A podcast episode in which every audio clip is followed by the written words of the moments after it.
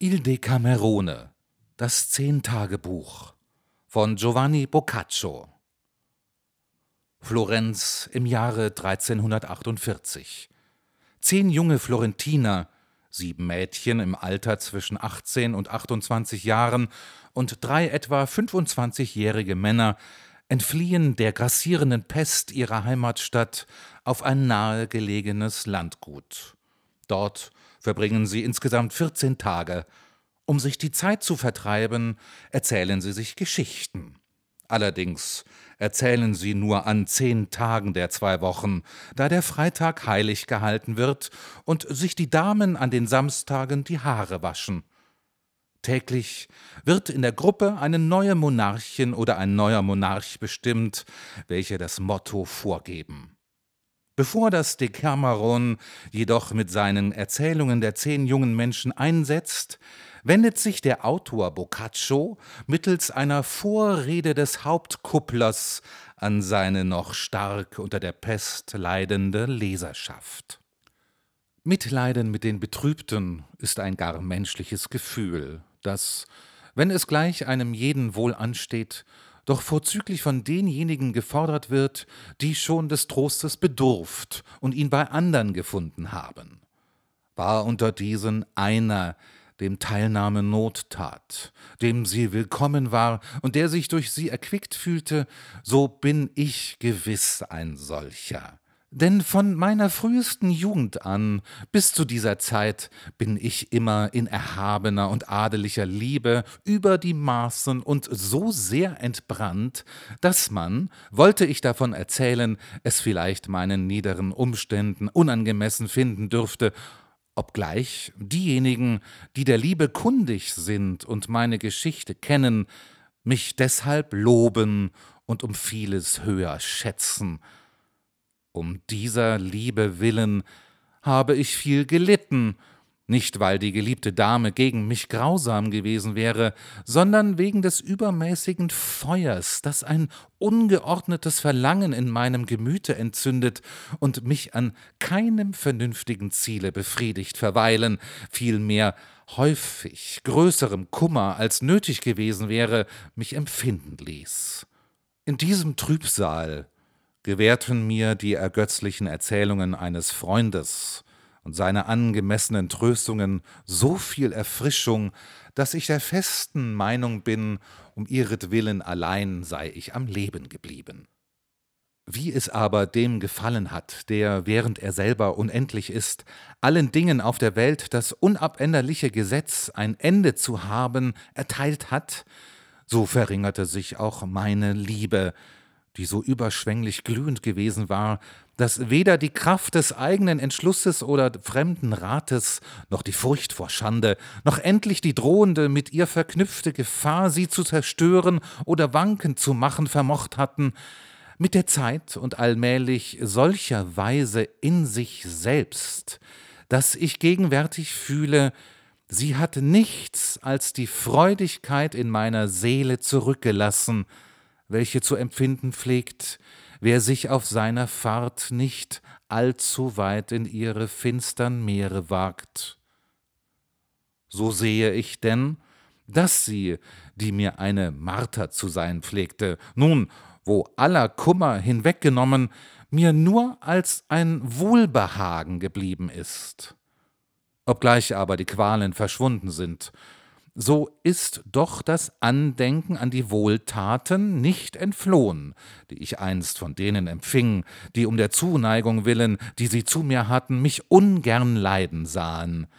Auch wird mich dies Andenken, wie ich hoffe, nicht eher als mit dem Tode verlassen, da nun die Dankbarkeit nach meinem Dafürhalten vor allen andern Tugenden vorzügliches Lob sowie ihr Gegenteil Tadel verdient, so habe ich, um nicht undankbar zu erscheinen, bei mir beschlossen, nun, da ich mich frei fühle, nach meinen geringen Kräften, wenn nicht denen, die mir halfen, die vielleicht wohl ihres eigenen Verstandes oder guten Glückes dessen nicht bedürfen, doch anderen, denen es Not tut, zur Vergeltung dessen, was ich empfing, einige Erleichterung zu gewähren. Und, obgleich, was ich beitrage, die Bedürftigen aufzuheitern oder zu trösten, wie wir es nennen wollen, nicht viel bedeuten will und kann, so scheint es mir doch, man müsse es am liebsten darbieten, wo die Not am größten ist, weil es dort am meisten Nutzen stiften und auch am wertesten gehalten werden wird. Wer wird wohl leugnen, dass es zweckmäßiger ist, diesen Trost, wie er immer sein mag, den holden Damen als den Männern zu schenken? Sie tragen mit Furcht und Scham die liebevollen Flammen in zarten Busen verborgen, und wie viel größere Gewalt als offenbar die geheimen Gluten haben, das wissen die, welche es erfahren. Außerdem verweilen die Frauen die meiste Zeit abhängig von dem Willen, Gefallen und Befehle ihrer Väter, Mütter, Brüder und Männer, auf den kleinen Bezirk ihrer Gemächer beschränkt, und unmöglich ist es, dass sie immer heiter seien, während sie den ganzen Tag fast müßig sitzen und im Wechsel von Wollen und Nichtwollen im selben Augenblick verschiedene Gedanken vor sich vorübergehen lassen. Erzeugt sich nun in ihrem Gemüte aus den feurigen Wünschen ihres Herzens eine gewisse Schwermut, so muss diese zu ihrer großen Qual darin verweilen, bis neue Gespräche sie wieder vertreiben, wobei ich noch nicht einmal erwähne, dass die Weiber weit weniger Kraft haben zu widerstehen als die Männer. Daher können wir auch deutlich sehen, dass die Leidenschaften der Männer kein gleiches Schicksal haben, Befällt sie einige Schwermut oder trübe Nachdenklichkeit, so haben sie viele Mittel, jene zu mildern oder zu vertreiben, denn sobald sie es wünschen,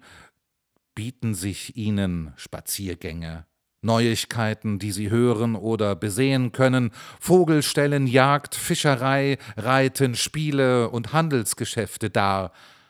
Ein jedes dieser Dinge vermag wenigstens für einige Zeit ganz oder zum Teil den Geist zu beschäftigen und von dem betrübenden Gegenstande abzuziehen. Und inzwischen findet sich entweder auf die eine oder andere Weise ein Trostgrund oder der Schmerz wird geringer. Damit also durch mich die Unbilligkeit des Glücks teilweise wieder gut gemacht werde, welches wo die Kraft, wie bei den zarten Frauen, am geringsten ist, auch mit seinen Gaben am geizigsten zu sein pflegt, denke ich zur Hülfe und Ausflucht der Liebenden, denn bei den übrigen genügen Spindel, Nadel und Haspel hundert Geschichten, Fabeln, Parabeln oder wirkliche Begebenheiten, wie wir sie nennen wollen, mitzuteilen, die zur verderblichen Zeit der letzten Pest von sieben Damen und drei jungen Männern erzählt wurden, und noch einige Liedlein beizufügen, die eben jene Damen zu ihrer Lust gesungen haben. In diesen Geschichten wird man lustige und betrübte Liebesereignisse und andere abenteuerliche Begebenheiten kennenlernen, die sowohl in neuen als alten Zeiten sich zugetragen haben und den schon erwähnten Frauen, welche diese Geschichte lesen, mit den spaßhaften Dingen, die darin vorkommen, gleich viel Vergnügen als guten Rat gewähren und sie unterrichten werden, was sie fliehen und was wieder erstreben sollen. Mich dünkt, dies alles könne nicht geschehen, ohne dass die üble Laune zum Weichen gebracht werde. Geschieht aber das, und Gott gebe, dass es geschehe, so mögen die Leser Amor ihren Dank sagen, der mich von seinen Fesseln befreit und mir erlaubt hat, auf ihr Vergnügen bedacht zu sein. Nun wohl, möge für diesen ersten Tag jeder eine Geschichte von beliebigem Inhalt erzählen.